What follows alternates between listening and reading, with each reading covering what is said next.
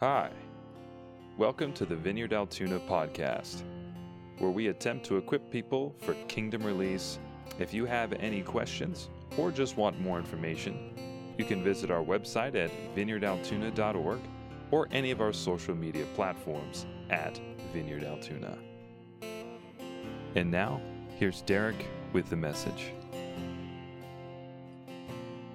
Well, hey, everybody, welcome again to Vineyard Altoona. My name is Derek. I'm the co senior pastor here. And if it's your first time checking out Vineyard Altoona, I'm so glad you've chosen to join us. I hope this is beneficial for you and I hope to meet you someday. I want to make a couple of announcements before I uh, jump into the message. The first one is we are going to meet in person April 4th, Sunday, April 4th, at the Salvation Army in the basement. That's Easter with uh, you know with the the infection rates going down and and the vaccines going up uh, we feel like it's a it's another it's a good time to get together. So if you're comfortable sunday april 4th that's easter. Um, we're to meet. And so if you want to keep up to date the thing that evan just talked about uh, our texting service text the word vineyard v-i-n-e-y-a-r-d to 94000 That'll get you registered for all the updates that we send. We're not going to like blow up your phone or anything like that, but it'll keep you up to date with uh, meeting locations and times and the things like that. So so do that. And also, uh, we're going to have a baptism that day. April 4th, we're going to have a baptism. Listen, if you have not been baptized following your decision to follow Jesus, you need to be baptized in obedience to your Savior Jesus. And so we're going to be baptizing people that day, and it would be our great honor and our great privilege to baptize you. Um, you can go to our website under the Get Connected tab, vineyardaltoona.org, under Get Connected. At the bottom of that little uh, that sub menu, it says Register for Events, and there's a button on the next page that that will say Baptism. You can fill it in, or just send me an email. Let me know but we would love to baptize you Sunday, April 4th. That's Easter. It's a great day to get baptized, okay? Uh, with that, we're going to go ahead and begin. You know, I want to begin by telling you a story. There was a guy, Charles Brown, who was an American B 17 bomber pilot in World War II. He was 21 years old, young guy, 21 years old when he flew his first mission just a few days before 1943. And after he went on this bombing run over Bremen, Germany, uh, his bomber came under intense attack that just destroyed the airplane. It left him with one fully functioning in- engine, a partially functioning engine. One of his crew was killed, everyone else was wounded. And so he was nursing the airplane to try to get it back to English soil uh, to survive. And he flew low over a, a, a base where um, a, a, a German fighter pilot and ace named Franz Stigler was, was uh, refueling his aircraft. Franz was a, just one kill away from the Germans' highest honor. Uh, and, and, at the same time, Franz's brother was killed in the war, so there was revenge uh, brewing in Franz Stigler. And uh, so he sees this bomber go flying over, and he jumps in the airplane to go chase it down to get his kill that would get him his honor. And so he approaches the bomber, and Brown is trying to get the airplane uh, back to English soil, and and Stigler flies up behind him and gets him in his sights and puts his finger on the trigger. And then he notices that nobody's shooting at him. The tail gunner's not firing, back to try to shoot him down. And so he takes a closer look and he can see in the bomber that, that the crew are, are tending to their injuries and their wounds. The tail gunner is dead. And so he chooses not to shoot down Brown's bomber. Instead, he flies over by the wingtip, gets close enough to the wingtip to see the pilot, and tries to communicate to the pilot in the bomber Brown didn't understand what he was doing, but Stigler flew in formation and protected the bomber until it left German airspace. Eventually, Brown landed safely back in England, and all except for one survived. It was an amazing act of mercy. A German ace sparing the lives of an American crew in World War II. You know, I think we all love a story like that, don't we? This just great act of mercy. In the passage of scripture we've been studying for the past few weeks, uh, God calls his people to repentance, and in doing so, he calls them to love mercy. To love mercy. We're in this series for Lent that we've called Have Mercy on Us. And as I've told you several times, Lent is this season of intentional repentance where we open ourselves up to God and allow Him to search us for those things in our lives that don't align with who He's called us to be. And then, as He points these places out, we surrender them to Him. And in repentance, we turn around and we begin to walk toward who He has called us to be. And we've spent a few weeks in Micah chapter 6. And I said uh, a couple weeks ago that Micah chapter 6 is set up like a court case. It's a perfect example of what it looks like when God calls people to repentance. And so, the beginning, God brings a case against his people. And then by verse 6, God's people choose to repent. They say, God, what do you want from us? And God gives them the way that he intends for them to respond in repentance. And I'm going to read that to you. It's in verse 8 of Micah chapter 6. It says, He has shown you, O mortal, what is good.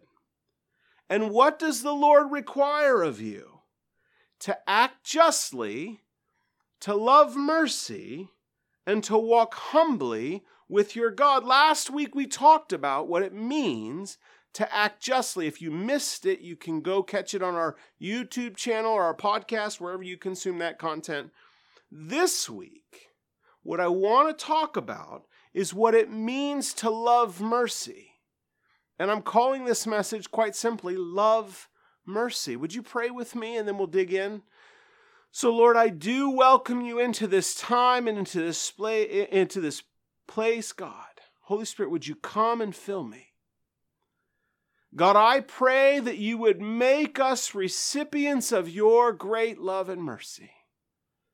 God, would you teach us what you intend as we turn in repentance and walk towards who you've called us to be?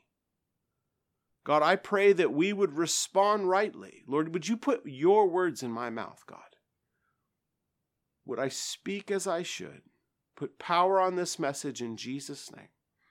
Amen Amen. Well, God sums up what he wants when people repent. And we talked about this to act justly, to love mercy, to walk humbly with God. And as I said the first week, God is not at, uh, he's not asking for some extravagant, elaborate demonstration. God is asking us to be the people that he called us and created us to be, a people who reflect the true nature of God's rule and reign into the world. So when God calls his people to love mercy, what we should hear and understand in this statement is that God's nature is mercy. That he calls us to reflect his nature into the world. What I hear a lot when I talk to people about the nature of God, one of the most common things is people say, well, God is a God of justice which is certainly true. But while God is a God of justice, God is also a God of mercy. Mercy is in his character. And it's not less than the justice in his character. God is both a God of justice and a God of mercy. The Hebrew word for mercy here is chesed. It's a fun word, right? Chesed. And as is true with many Hebrew words, uh, chesed conveys a, a whole range of meanings in English. It may get translated through the Old Testament as mercy or kindness or loving kindness or faithfulness or goodness. In the Bible, chesed is almost exclusively used to describe the nature of how God relates to humans. So, when called to repentance, what God calls his people to is to act justly and to love mercy. So, as we engage this season of repentance, right? We're in this season of Lent and we're moving intentionally in a posture of repentance, right? We want to be closer to God. As we come to Easter, we want to have surrendered those things so that we can experience Easter anew. So, what does it mean to love mercy? You know, when we talk about mercy, what we generally think about is that someone would not get what they deserve right? When we think about it, we think about like in in, uh, in terms of like court case, right? So maybe someone was caught stealing. And when they get to the court, uh, the, they stand before the judge and they say, Judge, have mercy on me. Please don't send me to jail. The idea being that the person deserves to go to jail and that the hope is that the judge could have compassion and not give him what he deserves. This is an idea about mercy, right? This is what we think about. And in the Bible, mercy is closely related with the biblical idea of compassion. It's, it's not a thinking concept, but a feeling concept. It's, it's, in fact, when you look at the Greek word for compassion, it literally means to be moved in your guts to be moved in your bowels. It's not primarily a thinking faculty, it's a feeling faculty. Listen, if you're like me, I'm a thinker. I have a hard time with compassion and mercy. I'm just being honest. I have a hard time because I tend to, to do everything out of thought. But my wife is primarily a feeler, and compassion and mercy are much closer. She can feel it, it's just more natural. But before I continue, I want to make a caution here. Because mercy and compassion come from feeling and they come from empathy and an inner drive, there's a danger in these things. And I want to sort of point out here there's a danger. It's that mercy can become unhealthy and look like overfunctioning or fusion or codependent relationships one where we take responsibility for what someone else is responsible for. In other words, compassion that is not emotionally healthy can be dangerous. Healthy compassion is one that looks like understanding that I am a defined individual and I respect others with healthy boundaries that allow them to be defined individuals as well. And in this context, I then choose to offer help. That's what healthy mercy looks like. But it's so easy because it's driven by feeling and emotion a lot of times. Compassion is frequently feeling and emotion driven. Because that's true, it can get unhealthy real quick. Listen, if you are someone, I'm going to give you a little bit of a commercial, but if you are someone who has found yourself in codependent relationships before, or you have found yourself taking responsibility for things that are not your responsibility. You overfunction for other people. Or maybe you have uh, an unhealthy, tight relationship with people, that you're fused, that you're not two individuals, that you've given up yourself. Can I just recommend that you participate in emotionally focused foundations? It's what we used to call Faith Walking 101. We now call it emotionally ho- healthy foundations. Listen, there's one coming up next weekend, Friday and Saturday, March 12th and 13th. If this is you, you should, I mean, everybody should do it. If you haven't heard me talk about this, I don't know where you've been. You can come find me and I'll tell you all the stories in the world. But participate in this. This will help you to become healthier. It's 50 bucks. It's online, Friday, Saturday, the 12th and the 13th. You can register from our website. Okay? But this will give you the ability, or it will begin to show you places in your life where you are emotionally unhealthy and give you tools to offer these parts of yourself to the Lord that He might transform them, that you could engage in mercy and compassion in a healthy way. Okay, there's the end of the commercial, okay? Register for emotionally focused. I promise you it will be good for you. So, mercy in the Bible is what happens when someone is moved deep within the seat of their being to action, okay? So, for example, let's say you are in the grocery line and you see the single mom ahead of you who has a cart full of groceries and four kids hanging off all corners of the cart. And she gets to the, the checkout and she puts all of her stuff on the, the, the belt and it goes through and she gets the end and she finds out she can't afford it all and now she's trying to sort through going well do i get the the diapers or do i get the baby food? Do i get you know do i get the the cereal or you know do i get the juice? What do i get? And and you are moved with compassion to help and you buy her groceries. That's biblical mercy that's biblical mercy. But mercy also has another facet, one of forgiveness. Let me tell you another story. Eric Fitzgerald was a pastor uh, whose wife was about to give birth to their first son, their first child. So much excitement. When and and at one point, uh, another driver was driving on the road, fell asleep after a long shift at work, and killed his wife and his child. And, and of course, you can imagine the emotion that would come from this. And of course, Erica's whole world has been turned upside down, and the driver has so much guilt and so much shame. And so, when it comes time for Eric to pursue justice, to get justice, and he's given the option to give the higher, uh, the higher charge and pursue the highest charge, Eric opts for the lesser charge to demonstrate forgiveness and love to the driver. Then the two become friends.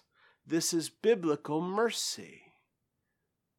This is biblical mercy. But God's call to people isn't just to do mercy, God's call to people is to love mercy. To love mercy means that we go beyond just doing mercy when it shows up in our face and in the places that directly impact us. To love mercy means that we actively seek out ways to demonstrate mercy wherever the needed need is. Listen, to love mercy is to, to do mercy extravagantly and generously. One commentary I read put it like this Mercy gives more than justice demands. Mercy gives more than justice demands. Now we could just end right there, right? That's the end of the message. You've said, uh, you know, I've said it all, right? We're just going to go and we're going to love mercy and we're going to have a great rest of our Lent season. Except for, doesn't human history tell us that we don't tend to love mercy? Like, isn't that why God, after being merciful to his people, has to call them back to loving mercy? Is that your story? Do you find it difficult to be extravagantly generous? When it comes to mercy? Is that a, a thing for you? Can I just be completely transparent with you? Just full disclosure. I, in my life, have struggled for a long time with mercy and compassion. It's something that over the past eight months or so, God has really been dealing with me when it comes to mercy. So I just want to be honest with you. It's something that I've struggled with, being merciful. And yet, God has been so kind in drawing me into more mercy. But I want to ask so why don't we do it? Why is it that we struggle and find it hard to love mercy? You know, there's many reasons why we may struggle to love mercy. You know, maybe you're someone who worked really hard to get where you are. And you think, you know, well, everybody else should have to work just as hard as I did. Maybe that's your story. Maybe you worked really hard, and so it's hard for you to allow someone else to get off without working just as hard as you. Or maybe, you know, you're afraid that if you're generous to those in need, you won't have enough of uh, resources for yourself. You know, if you give generously so that someone else can eat, you're afraid you won't be able to. Or maybe maybe you're afraid to, to help someone because you're afraid they'll take it for granted.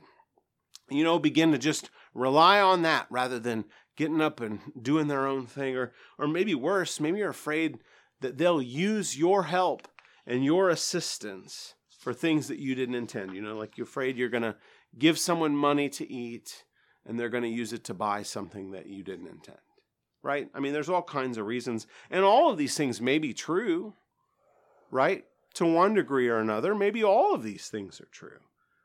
But the Bible says that the root cause of a lack of mercy is because we've not rightly understood who we are in relationship to God and because we've not received God's mercy or we've forgotten God's mercy. That's what's indicated here. Now, I don't know about you, but apart from the Spirit of God, I would rather please God by doing churchy things. Right? I don't maybe maybe that's not you, but I would rather study scripture and sing some worship songs and preach a really good message. You know, I'd rather attend church and attend small group. You know, I'd rather be with people, you know, who are just like me in every way, throw a nice big potluck. You know, I'd rather do churchy things to please God. In other words, I'd rather be the kind of person that God is calling out in Micah 6. I'm likely to be that kind of person. You know, I'd be the kind of person who was trying to figure out how many calves and how many rams I needed to sacrifice for God to be happy. I'd be like the Pharisees that Jesus is talking to in Matthew 9 who are being critical of Jesus for hanging out with sinful people. You know, I'd probably be the person that Jesus looks right to when he says, But go and learn what this means. I desire mercy, not sacrifice. If I'm honest, that's the kind of person I would probably be. Maybe you're holier than me. You know, maybe you don't have that kind of uh, struggle. Maybe you just, you know, you're naturally merciful. But I would guess that there may be places where you relate where maybe mercy doesn't come so naturally for us, where you might identify the things uh, with uh, with the things that I'm saying. We'd be the kind of people, you know, who would walk past the homeless guy and try not to make eye contact because we'd be late for church.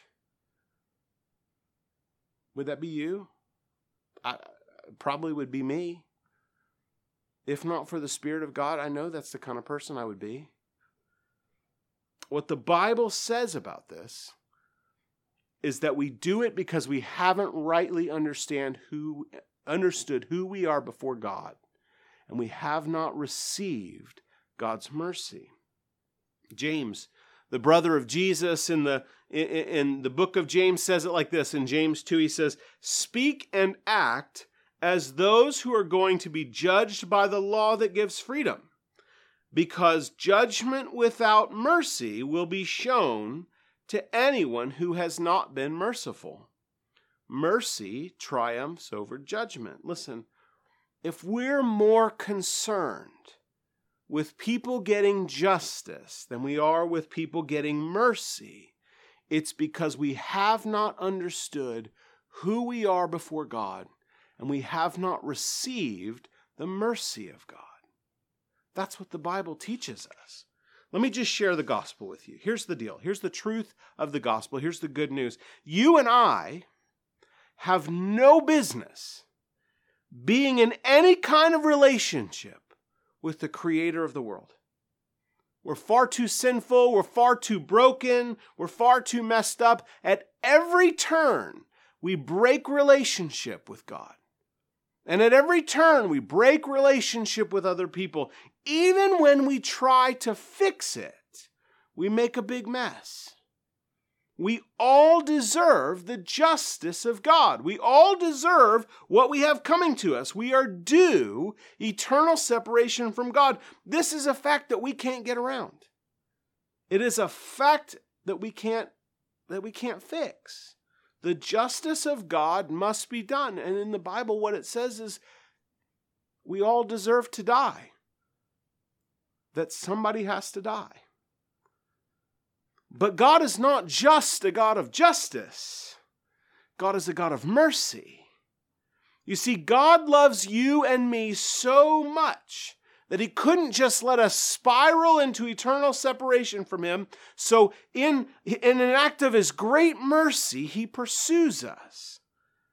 God in Jesus Christ pursued us out of his great compassion for us. God feels compassion for us. And in the cross of Jesus Christ, justice and mercy collided. God's justice was done, and his mercy was given, both of them in Jesus. On the cross, Jesus died in my place and in your place to satisfy the justice of God. And on the cross, Jesus died on my behalf and on your behalf to extend to us the mercy of God, that we could be in relationship with God. Listen, you and I are so broken and sinful that Jesus had to die. And yet you and I are so loved that Jesus was pleased to die. Until we understand this, that we are the recipients of God's extravagant and generous mercy, we'll never be able to love mercy. We just won't be able to do it. But when we receive and experience God's mercy, we're free to give away what we've received. Friend, that's the offer today that you would receive God's mercy for you. It's already been appropriated. Jesus has already done everything necessary for you and I to experience God's mercy. Would you open yourself up to God's mercy that He might fill you?